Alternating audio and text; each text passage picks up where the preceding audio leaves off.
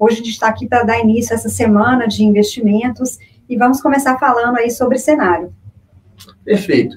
Bem, pessoal, podem mandar suas perguntas aí, que no final nós vamos ter um tempinho para poder responder algumas delas. E para começar, Rafaela, explica para a gente um pouco mais por que é importante a gente entender esse cenário econômico, essa questão toda dos juros aí na hora de investir.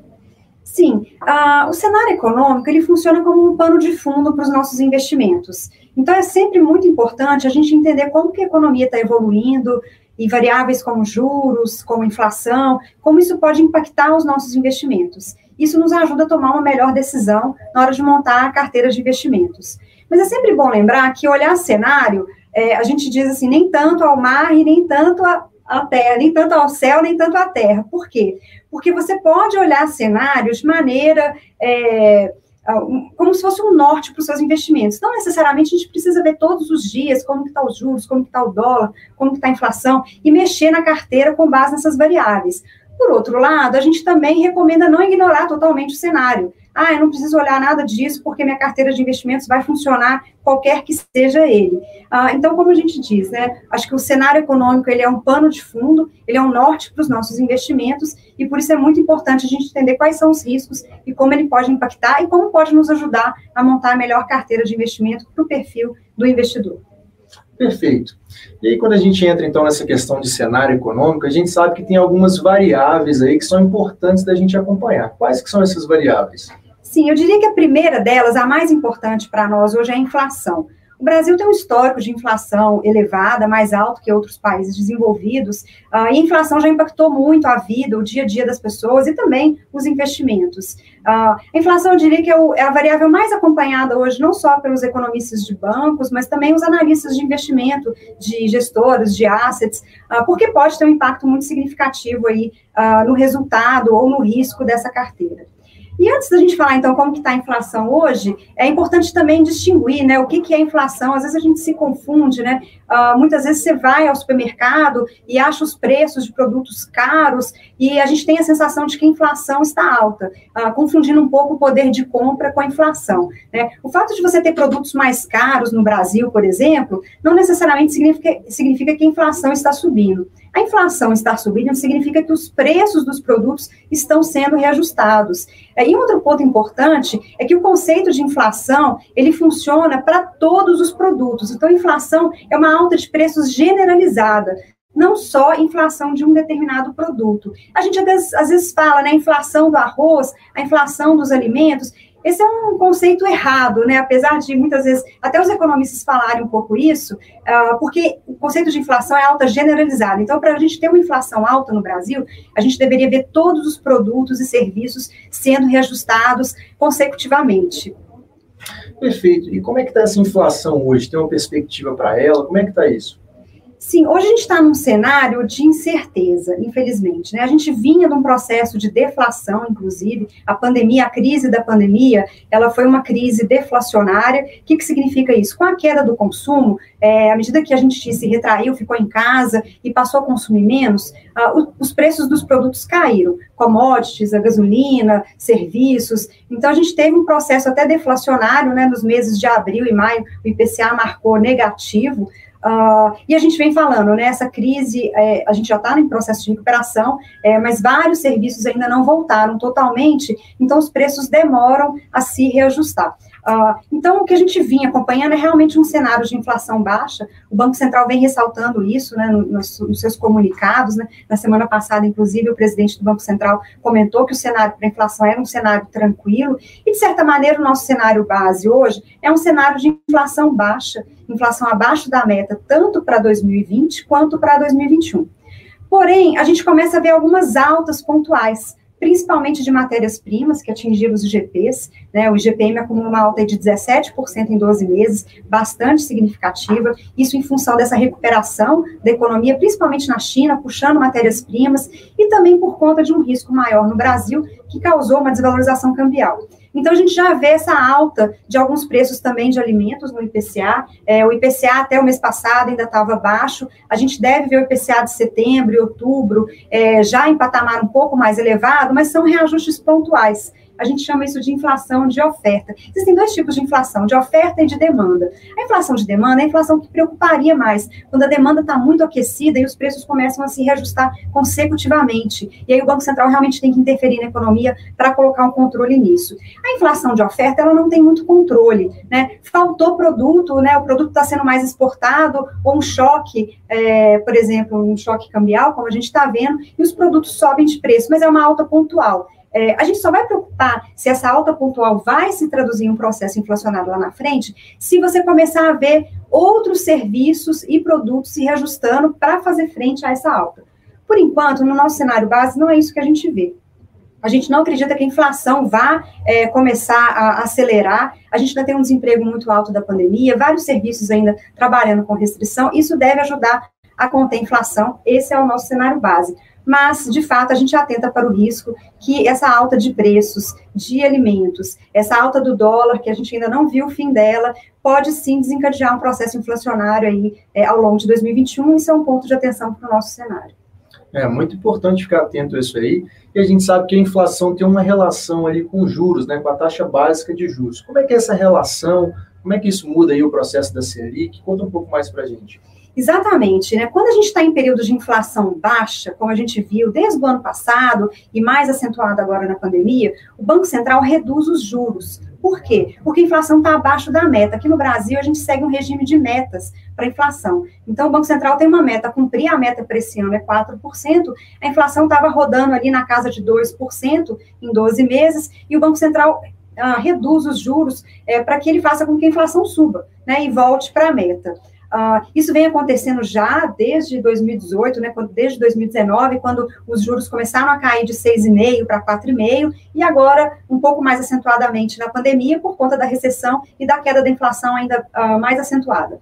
Uh, por isso, o Banco Central reduziu a Selic para 2%, para tentar estimular a economia e fazer com que a inflação volte é, para o centro da meta. A meta para o ano que vem é uma meta um pouco menor que a desse ano, em 3,75%. E segundo as expectativas de mercado, a inflação esperada para o próximo ano ainda está por volta de 3%. Aqui a gente tem uma inflação um pouquinho mais alta, 3,30%, podemos chegar a 3,5% por conta agora desse, desse patamar cambial aí de 5,60%, mas ainda assim é uma inflação abaixo da meta. Isso faz com que os juros continuem baixos por um bom tempo. Os juros vão subir à medida que a inflação começar a acelerar, se aproximar da meta, aí sim o Banco Central deve começar um processo de normalização, lembrando que essa taxa Selic hoje a 2% é uma taxa em patamar estimulativo, não é o nosso patamar neutro de juros. Ela realmente está bem abaixo do patamar neutro e ela serve para quê? Para estimular a economia e fazer com que a inflação volte para o centro da meta, que é o que a gente espera aí para os próximos 12, 18 meses. Com isso, o Banco Central deve voltar com os juros para próximo de um patamar neutro. A gente acha hoje que esse patamar pode ser ali por volta de 5,5%, 6%, mas isso deve demorar 12, 18 meses, até dois anos, dependendo do processo de recuperação da economia. Perfeito. Então é importante a gente entender ali que tem uma meta de inflação, né? Isso não está descontrolado, muito pelo contrário. A gente está tranquilo quanto a isso ali, tem um controle sobre isso. Agora, a gente está na mínima histórica aí da Selic, como você falou. É, e o que, que, pode acontecer aí se a gente ficar muito tempo nessa, com essa Selic tão baixa? Como que isso pode impactar os investimentos das pessoas? Sim, hoje é, vale lembrar, né, a Selic na mínima histórica, a 2%, como eu falei, num patamar abaixo do juro neutro, ela remunera a renda fixa de maneira insuficiente, vamos dizer assim, né, pelo menos no curto prazo. No longo prazo, com a Selic voltando para o patamar neutro, essa aplicação em renda fixa tende a subir. Então, uma das vantagens de estar aplicado em renda fixa atrelado ao CDI é que à medida que o Banco Central sobe os juros, os juros da sua aplicação vão subir junto com, com essa alta da Selic. Uh, no entanto, é importante a gente também prestar atenção em alguns riscos, né? Uh, como eu falei, a inflação hoje parece estar sob controle, principalmente a inflação de serviços, né? O segmento de serviços ainda tem uma baixa e várias restrições, mas se a gente tiver um processo inflacionário um pouco maior, um investimento em renda fixa atrelada em inflação, ele é interessante porque ele te protege desse risco. Né? A Selic pode demorar um pouco mais a subir, mas se você tem um investimento atrelado à inflação, você já começa a ver aquela, aquela, aquele rendimento corrigindo uh, antes da Selic. Então, como sempre, a gente fala que é importante uma carteira diversificada, mesmo na renda fixa, tanto pós é, quanto atrelada à inflação, para dar ao investidor essa proteção a um risco que a gente não consegue prever é, 100%. Né? Então, por mais que a gente tenha modelos, o Banco Central tem modelos de previsão de inflação, tem hoje forward guidance, dando uma indicação do que, que ele espera para a Selic, ah, o Brasil tem outros riscos, né, como risco fiscal, a gente vai falar daqui a pouquinho, ah, que pode impactar o câmbio, que pode impactar as expectativas de inflação. Então, como esses riscos não são totalmente controlados, a gente sempre recomenda uma carteira diversificada para proteger desses riscos.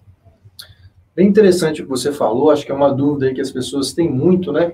O dólar está tão alto, a gente sabe que teve um impacto da pandemia em cima disso aí, mas é, qual que é a relação da inflação com o dólar aí, né? O que, que um impacta no outro? Sim, o dólar, ele, ele hoje é uma referência principalmente para as commodities, né? O que, que são as commodities? São as matérias-primas agrícolas, é, a gasolina, é, minerais, ah, todas essas commodities são precificadas em dólar. Então, toda vez que o dólar desvaloriza, ocorre um aumento de preços também no mercado doméstico. Apesar de algumas dessas commodities serem produzidas aqui, vou dar o um exemplo, o arroz, né, que a gente falou tanto, a produção é doméstica, mas como o produtor ele pode também exportar, ele acaba balizando seu preço, tanto no mercado doméstico quanto no exportador, com base no dólar. Então, uma alta do dólar causa, sim, uma alta é, de produtos que são ah, atrelados, que têm cotações internacionais. No entanto, como eu falei, essa alta é temporária, né? O dólar vai de 5 para 5,50, por exemplo, você tem um reajuste e ele para ali. O dólar mantém em 5,50, você não tem consequentes reajustes. Novos reajustes vão acontecer se o dólar continuar subindo. Uh, então, para que você tenha um processo inflacionário vindo de uma desvalorização, desvalorização cambial, você precisa ter um processo recorrente. De fato, a gente vem uh, acompanhando a desvalorização cambial ao longo do ano, né? Ele estava na faixa de 5,20, 5,40. Uh, a gente até acreditava que ele seria estabilizado, agora já passou por uma faixa um pouco mais alta, de 5,60. Então, ainda gera um pouco de preocupação. A gente pode ter no resquício, é, no IGPM, por exemplo, que a gente achava que já ia começar a desacelerar agora em, em, em outubro, novembro, né? a gente ainda pode ter é, um IGPM ainda um pouco alto, e o próprio IPCA também ah, sendo corrigido aí, sendo elevado um pouco por essa desvalorização cambial mas como eu falei, ela é pontual e temporária e deve passar à medida que a gente encontra aí uma estabilidade no câmbio. Beleza. E todas essas mudanças que a gente está tendo, então, por conta da pandemia, né, todas essas variáveis que a gente tem que acompanhar, e com a, a, taxa Selic tão baixa, e a gente está vendo também o governo tentando entrar na parte de reformas e tal, é, quais são os riscos fiscais que a gente tem nesse momento? Sim, eu diria que hoje o principal risco para a nossa economia, para a nossa conjuntura, é o risco fiscal que, que seria esse risco fiscal que a gente tanto fala, né? É, a questão fiscal no Brasil hoje é como o governo trata o seu orçamento. Então, o governo hoje arrecada impostos e tem seus gastos. Né? O que aconteceu com a pandemia é que tanto a arrecadação de impostos uh, caiu, como o gasto subiu, principalmente com o auxílio emergencial. E o governo vai terminar o ano de 2020 com um rombo uh, bem significativo, cerca de 800 bilhões aí de reais, isso vai dar mais de 10% do PIB. Uh, a gente vinha com, com um déficit fiscal de 2%, no ano passado aí foi, foi próximo de 1%, a expectativa é que esse déficit fosse zerado é, já nos próximos anos, e agora a gente volta é, para um ponto de partida para um déficit tão alto. Isso vai levar a déficits uh, também em 2021, a estimativa é, na proposta orçamentária que foi apresentada em agosto, ainda é um déficit alto de 3%, e a gente vai levar alguns anos para reduzir, né, para transformar esse déficit num superávit e fazer com que a dívida pública reduza. O que acontece? Quando o governo gasta mais do que ele, ele arrecada, ele precisa emitir dívida, ele faz dívida uh, ah, para cobrir esse rombo. E à medida que ele vai tendo uh, uh, consequentes rombos, consecutivos rombos, essa dívida vem crescendo. E hoje o risco fiscal é justamente o crescimento dessa dívida. O que é mais importante para o mercado agora, por que o mercado assusta, né? Quando o governo é, dá sinais de que é, não vai haver um controle fiscal, ou de que ele está perdendo o controle fiscal, a âncora fiscal, né? A principal âncora fiscal da nossa economia hoje é o teto de gastos, e todas essas propostas de flexibilização, elas geram mal-estar muito grande no mercado. Por quê? Porque assim a gente, a gente perde um pouco dessa previsibilidade, né? Aonde que vai parar a dívida brasileira, né? Então é importante para o mercado, a que compra títulos do governo, a entender aonde que vai parar, a hora que, o momento que essa dívida vai parar de crescer e decrescer. Então, é muito importante o governo ter previsibilidade no seu orçamento, é, cumprindo as regras, controlando os gastos. Uh, e hoje a gente vive um momento político muito difícil, né? Por um lado, você tem a necessidade de programas assistenciais, né? O auxílio emergencial foi muito importante. O governo quer fazer uma transição desse auxílio em 2021 com um novo programa. Por outro lado, você não tem espaço no orçamento e é necessário corte de gastos, né? Ou reformas. Uh, tanto o andamento das reformas quanto o corte de gastos vem encontrando dificuldades é, para fazerem acordos políticos e uma aprovação no Congresso. Então, por isso que a gente diz que o risco fiscal se elevou. Hoje a gente não sabe quais reformas vão andar e qual o impacto dessas reformas na trajetória da nossa dívida. E com isso a gente tem alta do dólar, alta dos juros no mercado local, uh, e, e, uma incerteza também, a queda da Bolsa, enfim, uma incerteza é, generalizada enquanto o governo é, trata desses assuntos e tenta, tenta entrar em um acordo uh, em como uh, corrigir essa trajetória fiscal, em como controlar esse orçamento, não só para 2021, mas para os anos seguintes também. Perfeito, é, realmente são muitas variáveis aí que a gente tem que acompanhar, tenho certeza que você está tirando muitas dúvidas aí dos nossos seguidores, e fala um pouco mais para a gente sobre o PIB, Rafa. Qual é a perspectiva do PIB para esse ano? A gente está tentando uma recuperação. As pessoas falam que o ano que vem, né, pelo fato da gente estar tá recuperando agora, que o ano que vem pode ser um bom ano na economia. Como é que fica isso? Sim, a gente teve uma queda histórica do PIB no segundo trimestre, né? o PIB caiu mais de 9% no trimestre, uh, principalmente em função é, da pandemia, uh, as atividades foram uh, paralisadas praticamente, tanto na indústria quanto no comércio, mas desde junho a gente já começa a ver uma recuperação. Essa recuperação econômica, ela começou de maneira devagar ali em junho, em julho, enquanto a gente se adaptava aí com procedimentos da pandemia, distanciamento social, é, várias empresas se adaptando, é, o comércio online voltando e cobrindo um pouco daquele varejo uh, do varejo normal de rua e dos shoppings. Uh, e agora também, no final de, de, agosto, né, e no mês de setembro, a gente também teve uh, a boa notícia da pandemia cedendo no Brasil. Isso fez com que as pessoas voltassem às suas atividades, uh, tanto na indústria quanto no comércio. E o que a gente viu no terceiro trimestre, que já se encerrou, a gente não conhece todos os dados, mas vários dados indicativos mostram que a recuperação foi muito significativa. Né? Então, muitas pessoas até perguntam: a gente vai ter uma recuperação em V? Ah, é possível que a gente tenha uma recuperação em V. Uh, o que a gente viu de estímulo fiscal, como o auxílio emergencial, a queda dos juros, vem sim uh, contribuindo para que várias atividades retornem uh, de maneira até mais forte do que estavam antes da pandemia, né? A construção, é, o varejo, a gente já tem alguns segmentos da economia que já estão acima do patamar que eles estavam é, há um ano atrás. Isso é um ótimo sinal, um sinal de que a economia recupera é, de maneira bastante acelerada isso é muito importante depois do tamanho da queda que a gente teve aí no segundo trimestre. No entanto, o que esperar para 2021, né? Essa é uma grande pergunta. Uh, com base nesse cenário que a gente tem hoje, né, de, de baixa inflação, de Selic caminhando aí para um patamar neutro é, gradualmente, a gente teria um, uma alta do PIB de mais ou menos 4% já no ano que vem. Então, esse ano, uma queda aí de 4,3, 4,5, e no próximo ano recuperando também, uh, não totalmente, né, esse, esse, essa perda desse ano, mas recuperando boa parte. Uh, e aí essa recuperação total viria lá em 2022.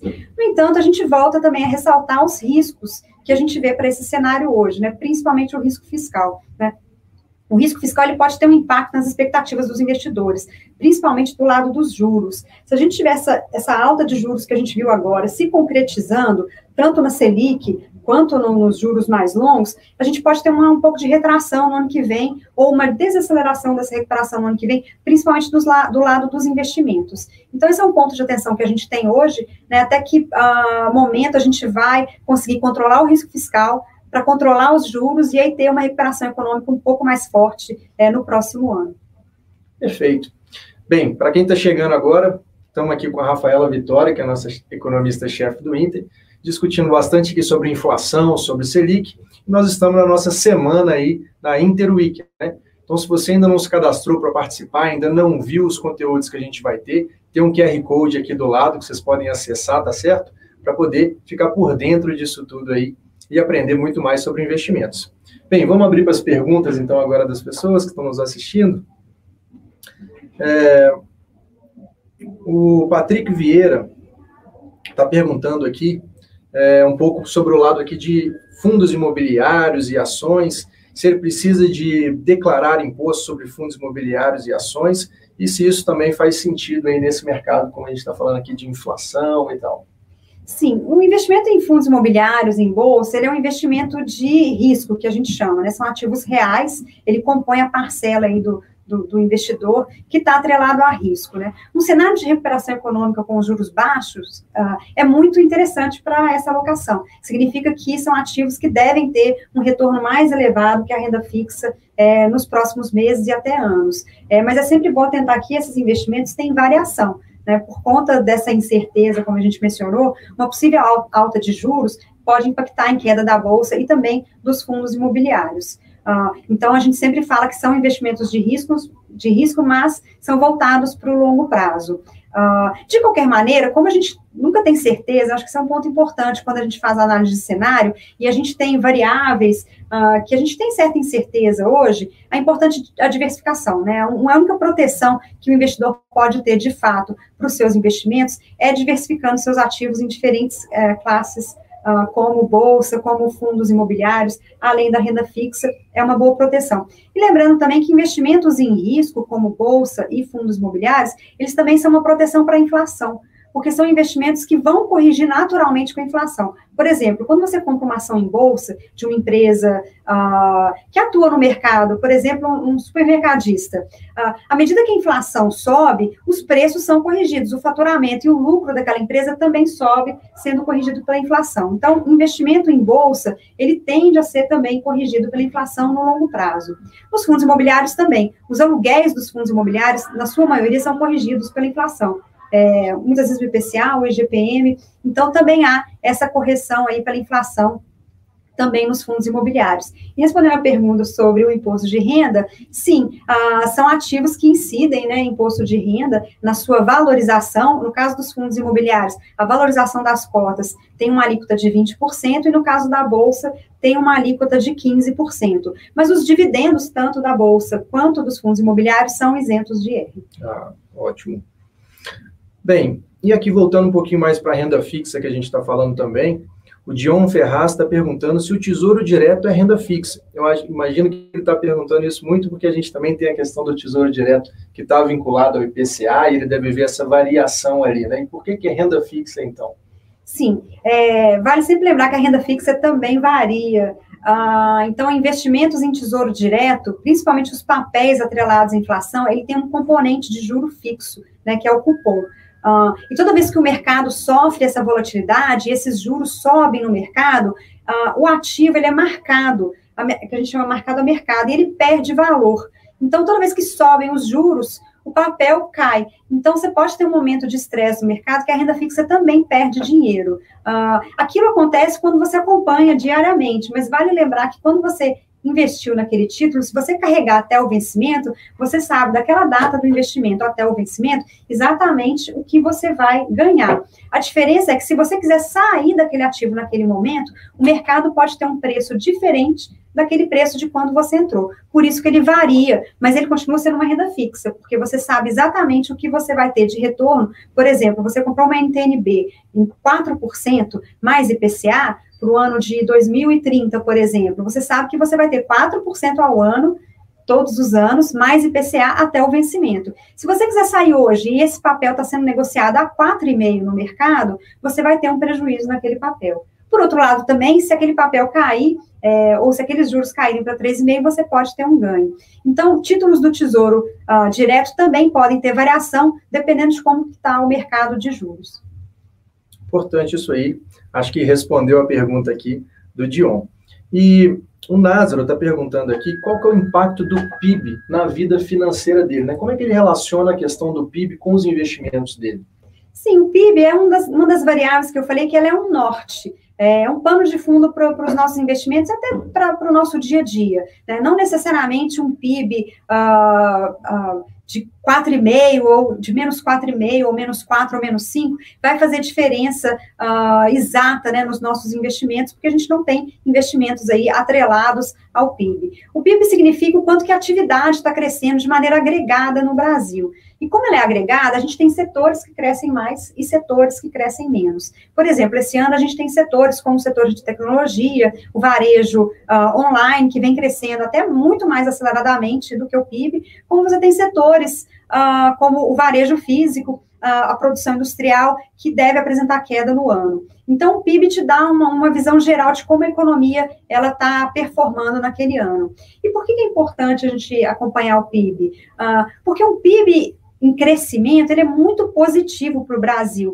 não só do ponto de vista de oportunidades de investimento, mas o PIB crescendo, ele ajuda também na arrecadação, que ajuda no risco fiscal, como eu mencionei. À medida que a atividade cresce de maneira agregada uh, e mais acelerada, a arrecadação do governo também cresce e ajuda a diminuir essa dívida. Então, é importante a gente ter uma atividade em recuperação, então é importante o governo estar atento à recuperação do PIB.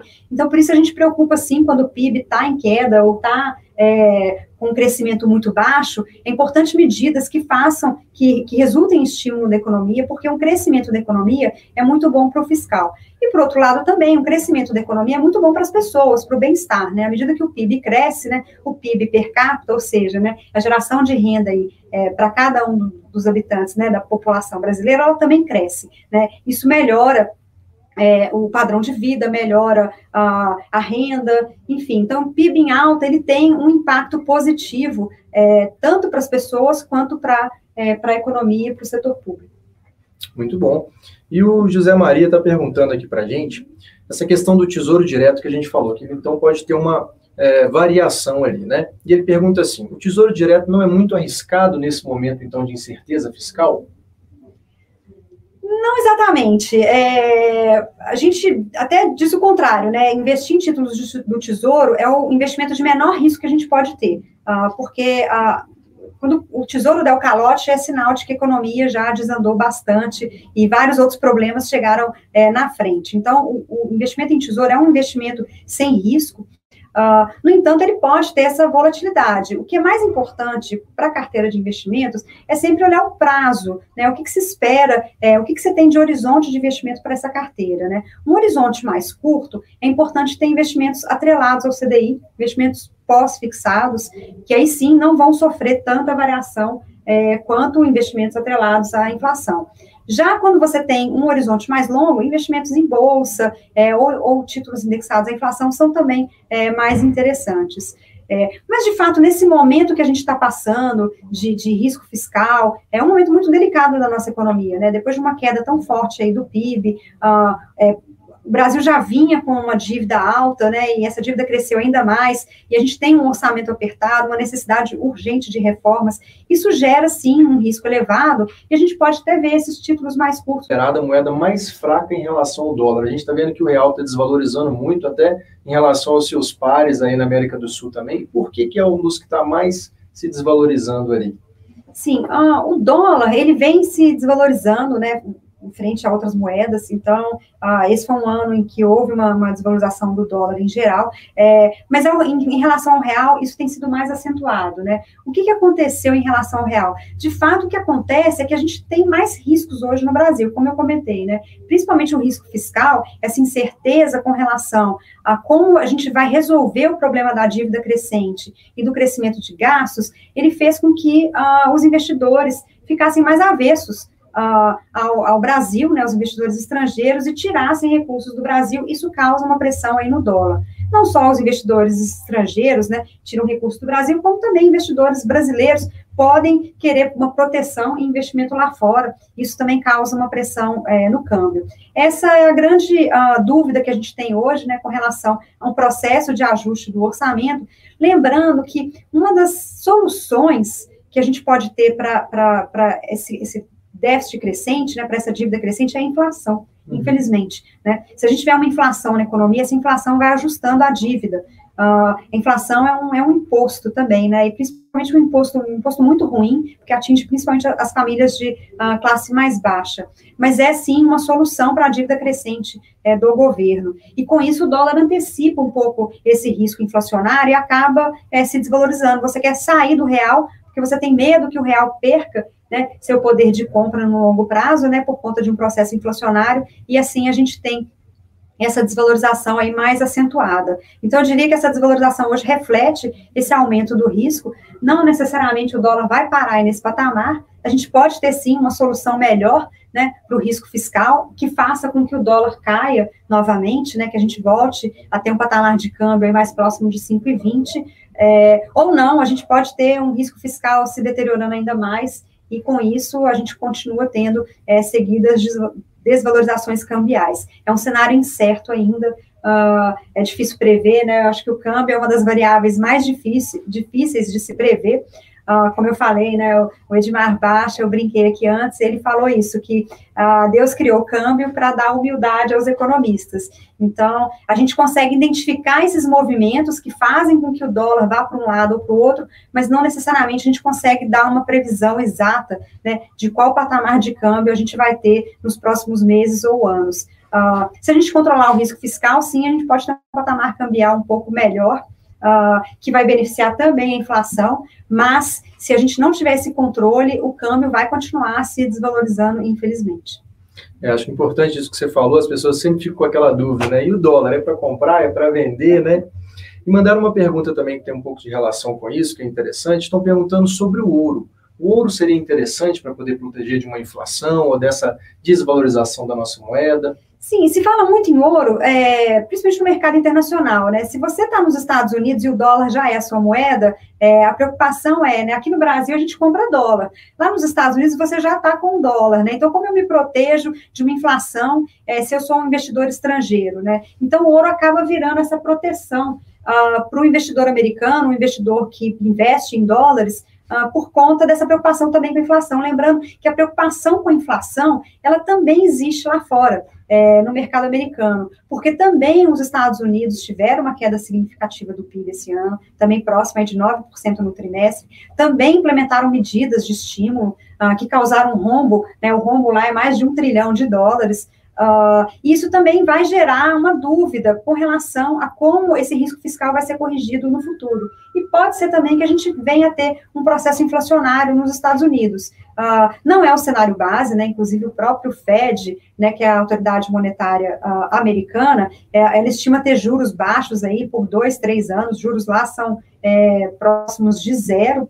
Uh, então, não existe um risco inflacionário hoje, mas existe uh, essa, esse questionamento, vamos dizer assim, né, que eventualmente você pode ter inflação novamente na economia americana por conta desse, desse crescimento tão significativo da dívida. E por isso uh, as pessoas compram ouro.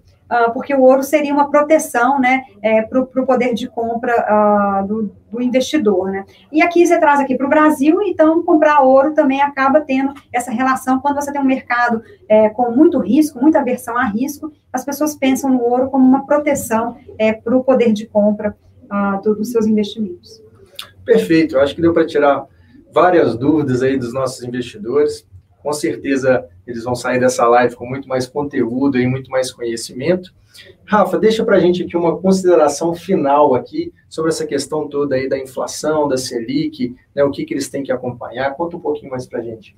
Sim, hoje a gente está num, num, momento de, de incerteza é, com relação ao cenário, é, infelizmente, né? Acho que o, o, aumentou bastante o risco nas últimas semanas com relação a essa discussão orçamentária no Brasil, ah, e por isso a gente fala que é muito importante a diversificação né, dos investimentos. A gente ainda tem um cenário de juro baixo por um bom tempo, então, é um cenário base que você consiga é, resolver o problema orçamentário de 2021, a gente deve ter uma Selic baixa é, por um longo período, uh, um período né, de alguns meses, e mesmo a alta da Selic, ela vai ser gradual, então é importante ter uma carteira diversificada, é, não totalmente concentrada em CDI, uh, ah, em renda fixa. Uh, por outro lado, a gente tem um, um, risco de inflação, que a gente não descarta, né? A inflação deve ficar abaixo da meta, tanto esse ano como no próximo ano, mas também você ter ativos indexados à inflação no longo prazo é muito importante para proteger é, de riscos que fogem um pouco, às vezes, né, do controle e de previsões. Uh, então, eu diria que tanto esse risco inflacionário quanto o risco fiscal, é, a melhor maneira de se proteger é com uma carteira diversificada, um pouco em ativos reais, como bolsa, fundos imobiliários, e um pouco em renda fixa, distribuída entre pós-fixada e renda fixa também indexada à inflação. é, é a melhor maneira que a gente tem para se proteger dessas incertezas, desse momento delicado aí da economia que a gente vive, uh, a, a, diversificação da carteira, então, é, o, é a melhor recomendação de investimentos que a gente pode fazer hoje. Perfeito, Rafa. Bem, a gente vai chegando ao fim. Agradeço a sua participação com a gente aqui, Rafaela. Um prazer, Gilmar. Obrigada a todos. E vai ser uma semana aí de muito aprendizado para todos nós. Teremos ainda bastante uh, outras lives com gestores. A gente vai falar de renda variável, de fundos imobiliários. A gente vai falar de macro novamente com o Schwartzman na quarta-feira. Convidar todos a participar. É, vai ser uma live muito especial uh, com uma outra visão, né, uh, novas discussões aqui do, sobre os riscos da nossa economia, e estão todos convidados aí a participar é, dessa semana de bastante aprendizado. É isso aí, pessoal. Então, se vocês ainda não se cadastraram, ainda não viram a nossa programação, vocês podem acompanhar ali através do, do QR Code que tem para poder fazer a inscrição no nosso site. E muito interessante que vocês sigam também as nossas redes sociais, o Twitter, Interinvest com T mudo, Estamos também nas redes de podcast aí com o nosso canal Interinvest, é, com conteúdos semanais, onde a Rafaela também participa. E vai ter muita coisa interessante aí durante a semana para vocês acompanharem. Bem, no mais, ficamos por aqui. Agradeço a todo mundo e bons investimentos.